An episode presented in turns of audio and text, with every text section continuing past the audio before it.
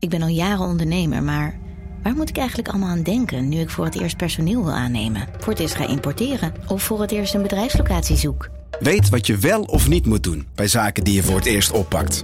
Check kvk.nl voor praktische stappenplannen. KVK, hou vast voor ondernemers. Hey podcastluisteraar.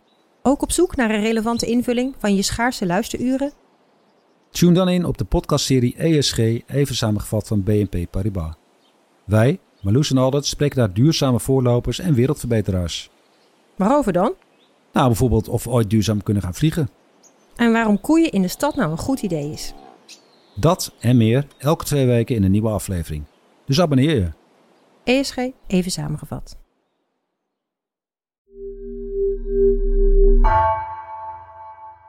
Voordat we beginnen wil ik je graag wijzen op een vacature. Er is namelijk plek bij ons op de NRC-redactie voor nieuw journalistiek talent in de vorm van een traineeship. We zoeken audiomakers en schrijvers. Meer informatie vind je in de show notes of op www.nrc.nl/vacatures. Vanaf de redactie van NRC het verhaal van vandaag. Mijn naam is Floor Boon.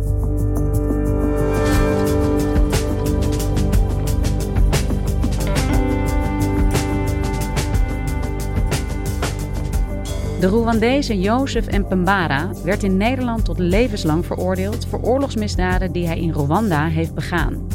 Maar getuigen tegen hem blijken te hebben gelogen in andere processen. Onderzoeksjournalist Camille Driessen dook in de zaak. Is het bewijs tegen Mpembara wel betrouwbaar?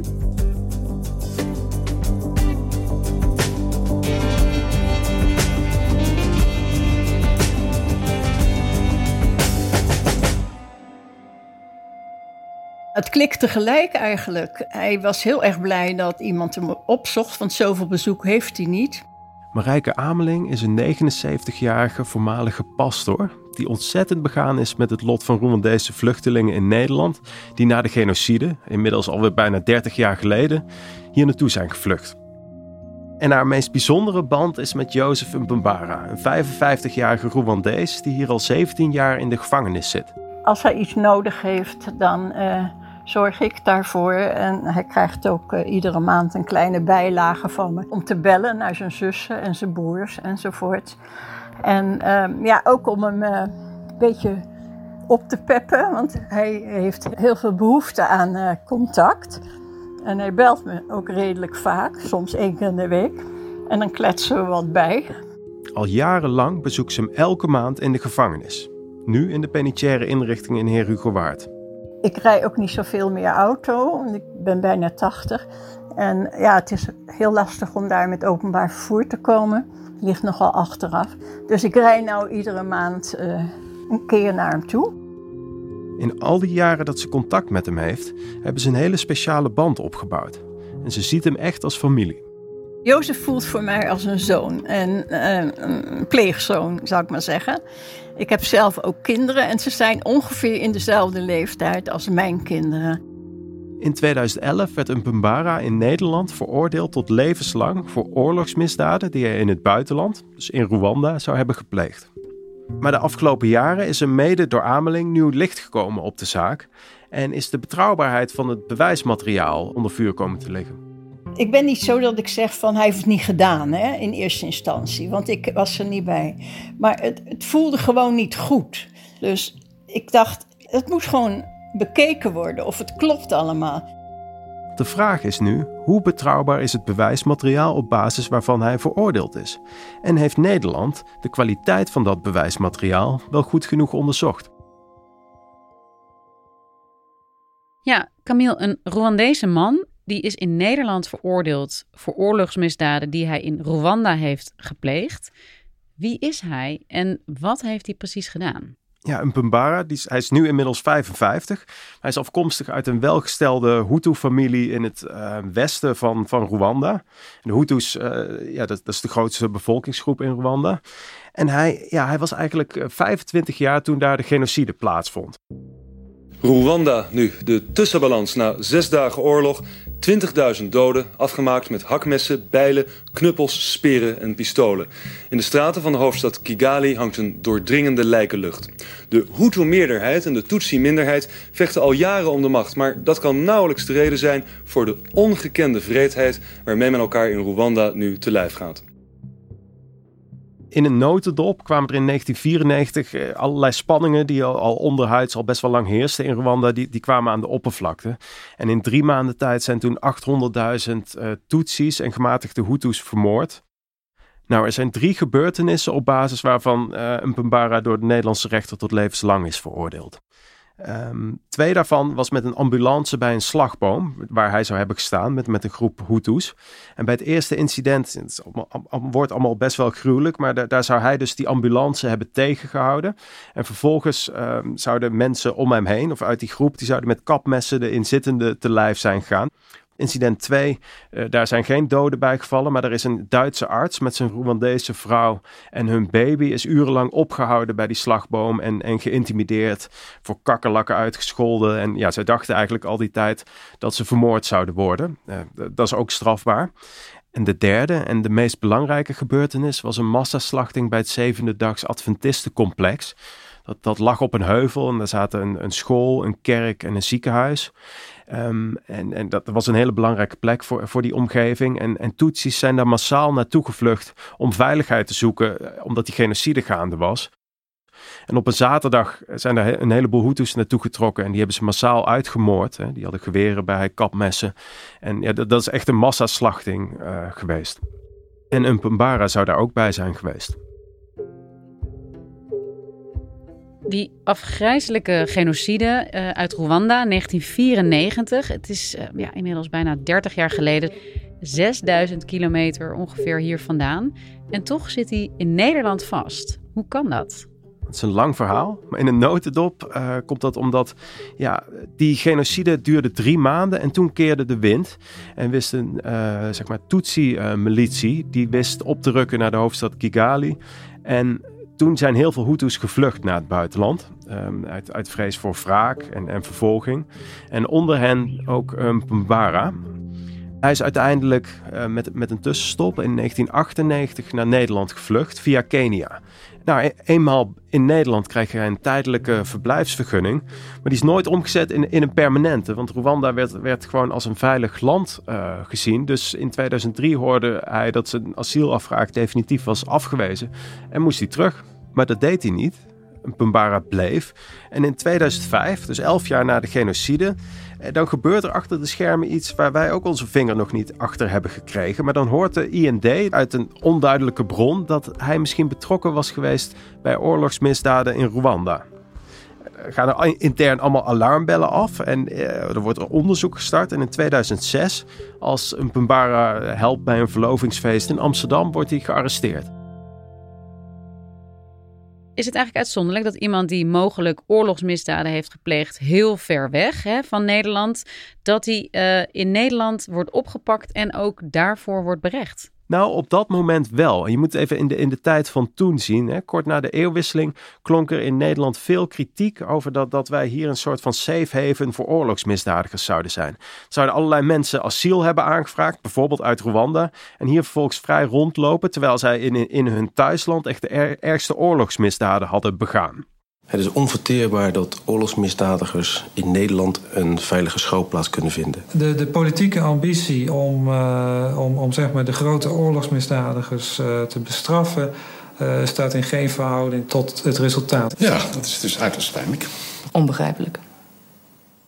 Dat heeft ertoe geleid dat, uh, mede door die kritische Tweede Kamer en kritische onderzoeken, er een team internationale misdrijven is opgericht, waarin politie en justitie samen eigenlijk de hele wereld gingen afreizen om uh, oorlogsmisdadigers die hier in Nederland waren te berechten. En er was dus een tip over een Pumbara binnengekomen. En zo kwam een team internationale misdrijven ook in Rwanda terecht. En hebben ze bijvoorbeeld allerlei getuigen ondervraagd over een Pumbara's betrokkenheid bij de genocide. En op basis daarvan is hij uiteindelijk veroordeeld. Ja, en Pembara kreeg levenslang, hè, vertelde jij net. Dat is geen malse straf. Hè. Dan betekent dat dus dat het Openbaar Mysterie, maar ook de rechter toch heel overtuigd zijn geweest van het bewijs in deze zaak. Ja, absoluut. En het werd ook echt als een overwinning gevierd. Hè? Want het was de eerste keer dat een onderzoek van het team internationale misdrijven uh, levenslang opleverde. Het Hof verklaart de verdachte strafbaar ter zake van het bewezen verklaarde en veroordeelt de verdachte tot een levenslange gevangenisstraf. Dus het was een, ja, een, een, ook echt een symbolisch moment. Ja, en misschien een kleine zijstap, maar dit is dus de verdienste van dat team internationale misdrijven. Hoort zo'n zaak als deze niet eigenlijk thuis in het internationaal strafhof? Dat is een zeer terechte vraag, want veel zaken zoals deze, die, die zijn gewoon inderdaad uh, bij het internationale strafhof berecht. En je hebt zelfs, of had zelfs, een speciaal uh, Rwanda-tribunaal, wat, wat onder VN-vlag dit soort misdadigers berechten. Maar Nederland heeft ervoor gekozen om Mbara uh, in Nederland te berechten, wat juridisch kan. Want um, hij woonde in Nederland en dan heeft Nederland internationale jurisdictie. En kan je dus eigenlijk ja, een, een, misdaad die in het buitenland is begaan door een buitenlander bij de Nederlandse rechter berechten. En wat is het bewijs op basis waarvan Mpembara uiteindelijk is veroordeeld? Nou, hij is uiteindelijk veroordeeld voor die massamoord op dat Adventistencomplex op basis van 14 getuigenverklaringen die door dat team internationale misdrijven in Rwanda zijn verzameld. Dus iedereen is daar verhoord. En uh, Bram Endendijk, mijn collega, en ik hebben ja, eigenlijk maandenlang onderzoek gedaan naar hoe betrouwbaar die getuigen nu daadwerkelijk zijn. En um, ja, daar vallen ernstige vraagtekens bij te zetten. Ja, vertel, waarom wordt aan getwijfeld? Wat hebben jullie ontdekt? Nou, het antwoord op die vraag ligt in Canada. Want daar um, was eigenlijk een, identieke strafzaak uh, aan de gang. Had je Jacques Mongarare, die werd ook vervolgd vanwege de massamoord op dat Adventistencomplex. En daar waren notabene dezelfde getuigen als die tegen Umpembare in Nederland. Alleen is in Canada gebleken dat die getuigen er uh, echt ja, op los logen en een heleboel zaken verzonnen hebben. En is uh, die Rwandees die vervolgd werd vrijgesproken. En wat voor valse verklaringen hebben ze daar afgelegd in Canada? Nou, die zijn er nogal wat. Maar ik, ik zal er even één voorbeeld geven. Je hebt een getuige, we noemen hem even I. En die heeft tegen Nederlandse autoriteiten verklaard dat een Pumbara verantwoordelijk is voor de dood van zijn vrouw en kinderen. Bij, hè, bij, bij die massamoord op dat Adventistencomplex. Maar in het Canadese onderzoek heeft hij juist meermaals verklaard dat hij niet wist wie de moordenaar van zijn vrouw en kinderen was. Eh, en dat soort tegenstellingen, uh, ja, daar zijn er gewoon heel veel van. En hoe kwamen ze daar precies achter? Wat hebben ze gedaan om te toetsen dat die verklaringen vals waren? Nou, het Canadese en het Nederlandse rechtssysteem zijn best wel verschillend. Het Canadese ken je misschien wel gewoon een beetje eigenlijk uit de film. Hè? Uh, daar heb je echt van die uh, kruisverhoren met advocaten. In Nederland is dat niet, of bijna nooit. In ieder geval niet in de zaak van Umpembara. Daar staan eigenlijk alle getuigenverklaringen gewoon op papier en zitten die in een enorm dik strafdossier dat, dat de rechter zeg maar op zijn bureau gekwakt uh, krijgt. En in die Canadese kruisverhoren zijn die Rwandese getuigen dus gewoon zeer kritisch ondervraagd uh, dagenlang. En werden ze geconfronteerd met inconsistenties in hun uh, verklaringen. En tijdens die kruisverhoren zijn twee getuigen echt ja, gebroken, om het maar zo te zeggen. En toegang geven dat ze uh, gelogen hebben en, en dus, dus Mugarare onterecht beschuldigd hebben. En wist de Nederlandse rechter dit ten tijde van de strafzaak tegen Mpembara? Nee, dat is dus echt pas later duidelijk geworden. Ja, eigenlijk komt dat toch een beetje door Marijke Ameling. Want zij is naar de projectgroep Gereden Twijfel van de Vrije Universiteit gestapt. Die wil vaker strafzaken onderzoeken waar mogelijk iets raars aan de hand is. Ik ben dus naar de VU gegaan en daar zit Peter van Koppen. En ik weet dat hij zaken van gereden twijfel doet. En ik ben naar hem toegegaan. En toen hij ook een keer contact met Jozef heeft gehad, heeft hij dus die zaken aangenomen. En heeft hij een aantal studenten de opdracht gegeven om de zaak uit te zoeken. Degene die de kaart trok toen was Gabi de Bruyne, uh, toen student, maar inmiddels criminoloog. Normaal gesproken is er altijd wel iets van forensisch technisch bewijs aanwezig, wat je dan ook kan analyseren. Maar in dit geval is het enkel en alleen getuigenverklaringen. Daarnaast is het natuurlijk een bijzondere zaak omdat de incidenten in een ander land hebben plaatsgevonden, ver weg van Nederland en ook nog eens een hele poos geleden. En dat maakte de zaak bijzonder, ook voor projectgereden twijfel. En waar zijn zij met elkaar achtergekomen bij gereden twijfel? Nou, ze hebben gewoon heel veel kritische kanttekeningen bij de betrouwbaarheid van die getuigenverklaringen geplaatst.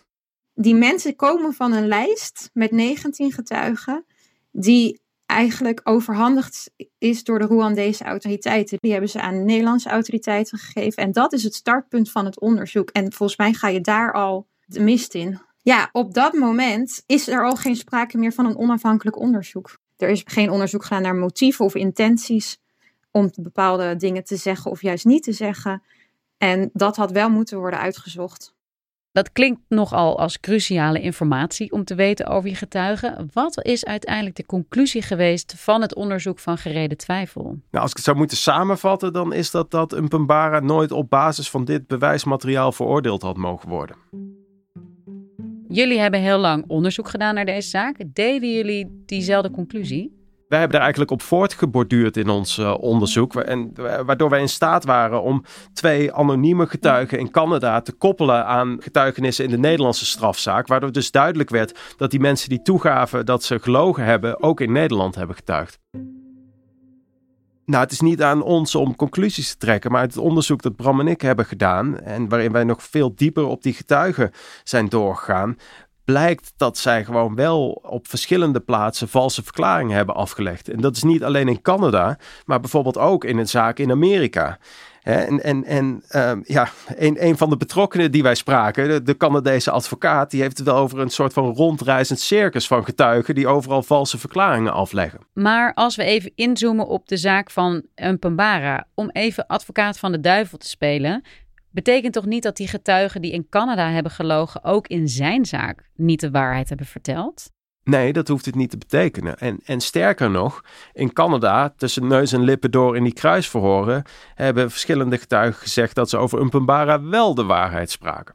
Maar het is wel de vraag wat zo'n verklaring waard is als ze in Canada bijvoorbeeld hebben gelogen. Zo kijkt gereden twijfel er bijvoorbeeld naar. Elders zijn ze bereid geweest om te liegen.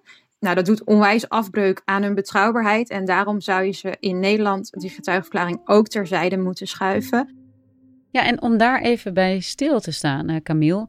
Waarom zouden deze getuigen liegen? Waarom zouden ze valse verklaringen afleggen? Nou, getuigen die eh, hebben bekend uh, dat ze valse verklaringen aflegden. Ook degene in de Canadese zaak, die geven daar verschillende redenen voor. De, angst. angst voor de lokale autoriteiten of de gemeenschap uh, wraakgevoelens. Er zijn ook wel financiële motieven. Hè? Dus, dus bijvoorbeeld dat mensen bang waren om een ziektekostenverzekering kwijt te raken als ze niet zouden verklaren dat iemand schuldig was. En je moet je realiseren dat in Rwanda uh, strafbaar is om de genocide te ontkennen. En verschillende getuigen hebben ook aangegeven dat zij, um, dus als zij in Rwanda waren, niet durfden te zeggen dat iemand onschuldig was, omdat het als het ontkennen van de genocide kon worden gezien. En wat, Camille, zou al deze nieuwe informatie kunnen betekenen voor deze zaak? Nou, enerzijds niets, want een Pabara is onherroepelijk veroordeeld tot levenslang. Maar er is één mogelijkheid om daar onderuit te komen en dat is het indienen van een herzieningsverzoek bij de Hoge Raad. En op dit moment uh, werkt uh, ACAS, dat is een speciale commissie met allerlei belangrijke mensen, aan een uh, advies over deze zaak. En op basis daarvan zal de procureur-generaal bij de Hoge Raad besluiten of die zaak van Mpambara opnieuw onderzocht moet worden. En wanneer wordt dit advies verwacht? Nou, dat moet dit, dit najaar allemaal naar buiten komen. En het is niet onwaarschijnlijk, zo vernemen wij van ingewijden, dat die ACAS gaat adviseren dat het onderzoek naar Mpambara's rol uh, bij het Adventistencomplex uh, over moet. Dat zou nogal wat zijn hè, als dit helemaal opnieuw moet worden onderzocht. Hoe kijken ze daar bij het Openbaar Ministerie naar? Nou, daar, daar zegt men, hè, we, hebben ook ons onderzoek voorgehouden. Daar zegt men eigenlijk, ja, we hebben het met de grootst mogelijke zorgvuldigheid gedaan. En uh, kritisch gekeken naar de verklaringen, naar de betrouwbaarheid van de getuigen. Dus ja, daar ziet men niet dat iets verkeerd is gegaan. Maar als je terugkijkt, dan blijft toch de, de, vraag hangen van of dit nou de manier is waarop je zo'n zaak moet onderzoeken. Hè? Je reist dan 6000 kilometer verderop naar het buitenland. Je ondervraagt allerlei getuigen in een hele andere culturele context. Mensen die onder allerlei druk staan. Hè? En dan kan je wel kritische vragen stellen als Nederland. En zeggen dat je met de grootst mogelijke zorgvuldigheid dat doet. Maar brengt dat echt de waarheid aan het licht? En, en, misschien dat er nieuw onderzoek komt en, en dat duidelijk wordt, maar het is nog helemaal niet zeker dat dat gaat gebeuren. Ik, uh, ik zou het verschrikkelijk vinden als er nu dus niet iets opengebroken wordt. Want alsof het mijn eigen kind is die daar zit. En als ik wegga, dan heb ik altijd moeite dan vind ik het zo moeilijk om achter te laten. En uh, ja, dan is het altijd eventjes slikken als ik in de auto zit. Dankjewel, Camille. Ja, graag gedaan.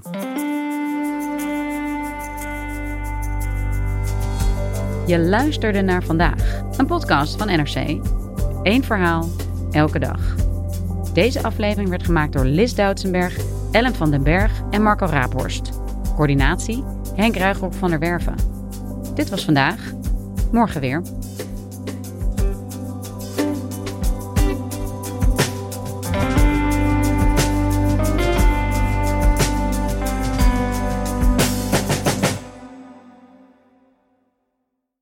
Technologie lijkt tegenwoordig het antwoord op iedere uitdaging. Bij PwC zien we dit anders. Als we de potentie van technologie willen benutten, kunnen we niet zonder een menselijk perspectief. Human-led, tech-powered noemen we dat. Ga naar pwc.nl.